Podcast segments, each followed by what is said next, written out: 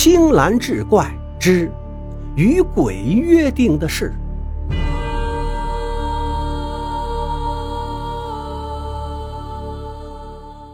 话说从前，在湖州城内有一个传说，讲的是谁要是遇到了什么难事，可以找鬼来帮忙。方法是找一个柳条八斗来，夜深人静的时候，端着柳条八斗在空巷子里捞着走。如果柳条八斗突然沉了，说明有鬼来了。有什么事儿跟鬼说。如果来的是善鬼，就能帮你去办；如果是恶鬼，那就凶多吉少。这事儿风险太大，古往今来也没人敢去尝试，怕求鬼不成，反把自己的小命搭进去。城内有家姓麻的豆腐房，几代人本本分分、苦心经营，不但攒下了好口碑，也存下了殷实的家产。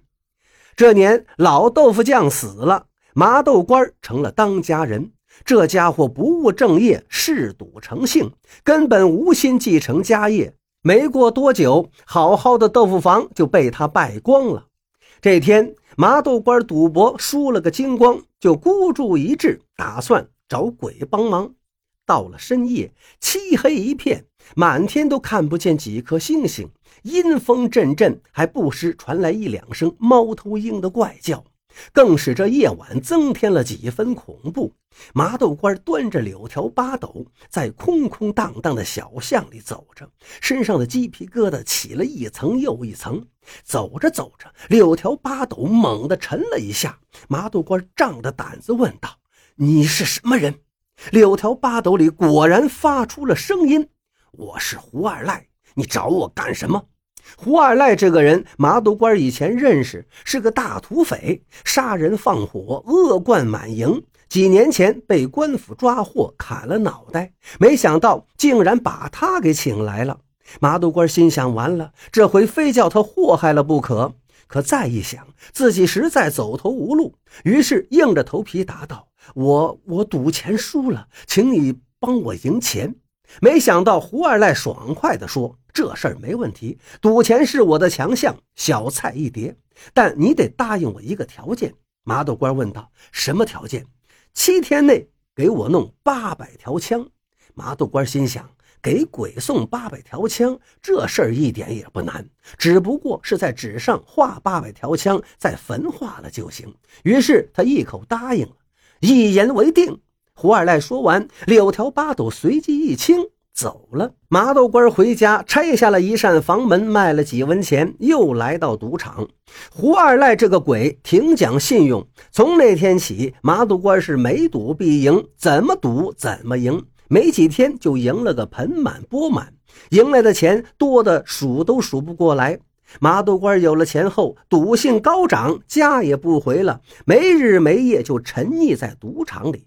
麻豆官又连赌了几天几夜，眼都没合一会儿，憋了两天的一泡尿，再也忍不住了，就起身去方便。刚到茅坑边，就一头栽倒，随即头枕着茅坑石就睡了。醒来时已经到了二更天，他摸了摸口袋，钱全都不翼而飞了。麻豆官回到赌场一看，赌局已经散了，人去屋空，他知道是被人算计了。赌场上没好人呢，只能自认倒霉。赌场离麻豆官家有很远一段路，中间还有座高高的独木桥，河水又急又深，人掉下去就性命难保。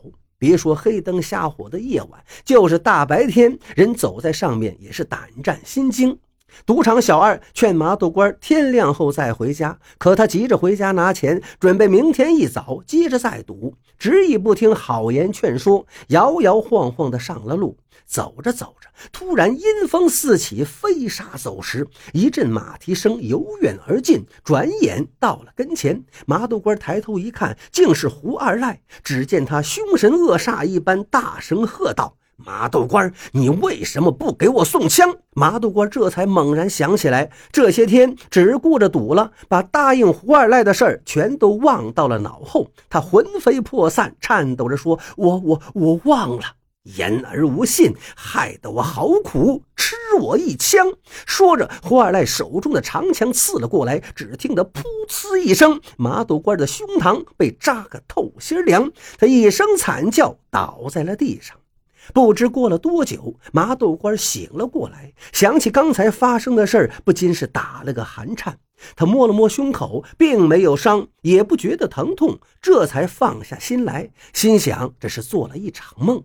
然而没过几天，麻豆官就感觉心口隐隐作痛，撩开衣服一看，有个红点儿。更要命的是，红点儿一天天扩大，之后就变成了一个洞，前后透了亮，就连心肝肺都能看见。红的血，黄的脓，不停的往外冒，疼痛也是越来越厉害，折磨的他死去活来。看了远近所有的郎中名贵药物，吃了无数，赌场上赢来的钱全花光了，可伤情不见一点好转。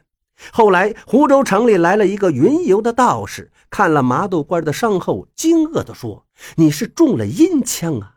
这是阴伤，阳世间无药可治。”这话说的别人云山雾罩，稀里糊涂，只有麻豆官自己心里清楚，这阴伤是被那胡二赖刺的。他悲痛欲绝，后悔不该把答应胡二赖的事儿给忘了，更后悔不该走上不归的邪路。但一切都已经晚了。一天晚上，黑风四起，伸手不见五指，黑白无常找上门来。不容分说，就把铁链套在麻豆官脖子上，拉起来就走。不知翻过了多少山，趟过多少溪流，走了多远的路，眼前出现了一条黑浪翻滚的大河。河上有座石头桥，桥那面是一座阴森森的宫殿。麻豆官想，这一定就是阎王殿前的奈何桥了吧？过了奈何桥，就是阴阳两隔了呀！想到这里，他禁不住是泪水连连。麻豆官跟着黑白无常一步一回头的过了奈何桥，进了阴曹地府，左拐右拐，来到了阎王的大堂上。他跪在地上，抬头看去，阎王威风凛凛的坐着，问道：“下跪何人？”麻豆官答道：“在下麻豆官。”阎王翻开了生死簿，道：“麻豆官，你在杨氏是个赌棍，寿长是祸害。”阳寿本该如此，即使不中阴枪，也会落水毙命。可你做对了一件事儿本王赏罚分明，再增你三十年阳寿。下去吧。说着，阎王把一块令牌扔了下来。黑白无常捡起令牌，拉着麻豆官出了阎王殿。马豆官冥思苦想，怎么也想不明白阎王说的话，因为他一生除了赌钱，再没做过什么好事啊！看来这阎王也是个糊涂官。黑白无常押着麻豆官到了阴山下，那里有一个黑沉沉的洞门，洞门口的石柱上绑着很多人，一个个面目狰狞，其中就有胡二赖。胡二赖见了麻豆官，恶狠狠地说：“麻豆官，你说话不算话，也落得和我一样的下场，活该报应。”麻豆官觉得理亏，解释道：“对不起，我真忘了。”他还想向胡二赖道歉，被黑无常推了一把，说。他是个被判重刑的恶鬼，马上就要下地狱。你和他有什么好说的？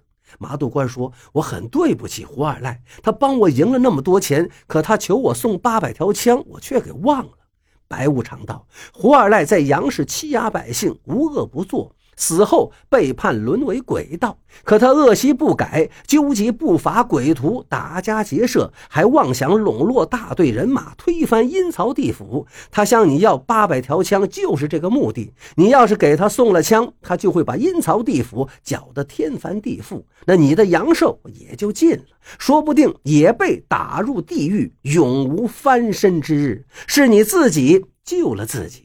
麻豆官一听，这才明白了阎王话里的意思。此时，黑白无常已经拉着麻豆官爬上了阴山顶峰，站在万丈峭壁之上。黑白无常飞起一脚，把麻豆官踹下悬崖。麻豆官慢慢的睁开眼睛，见四周漆黑一片，一阵凉风不知从什么地方吹来。他伸出手摸了摸，方知自己躺在一口破棺材里，被扔在荒郊野外。他感慨万千，心想做人做到这个份上，简直太可悲了。一场奇异的经历让麻豆官大彻大悟，他重新收拾了豆腐房，麻家豆腐房又开张了。麻豆官身上仍然带着阴伤，可干起活来怎么劳累也不疼，只有在他有非分之想时，阴伤才隐隐作痛。后来，他横下了心，把全部心思都用在麻家豆腐上。起早贪黑，寒来暑去，那阴伤竟在不知不觉间痊愈了。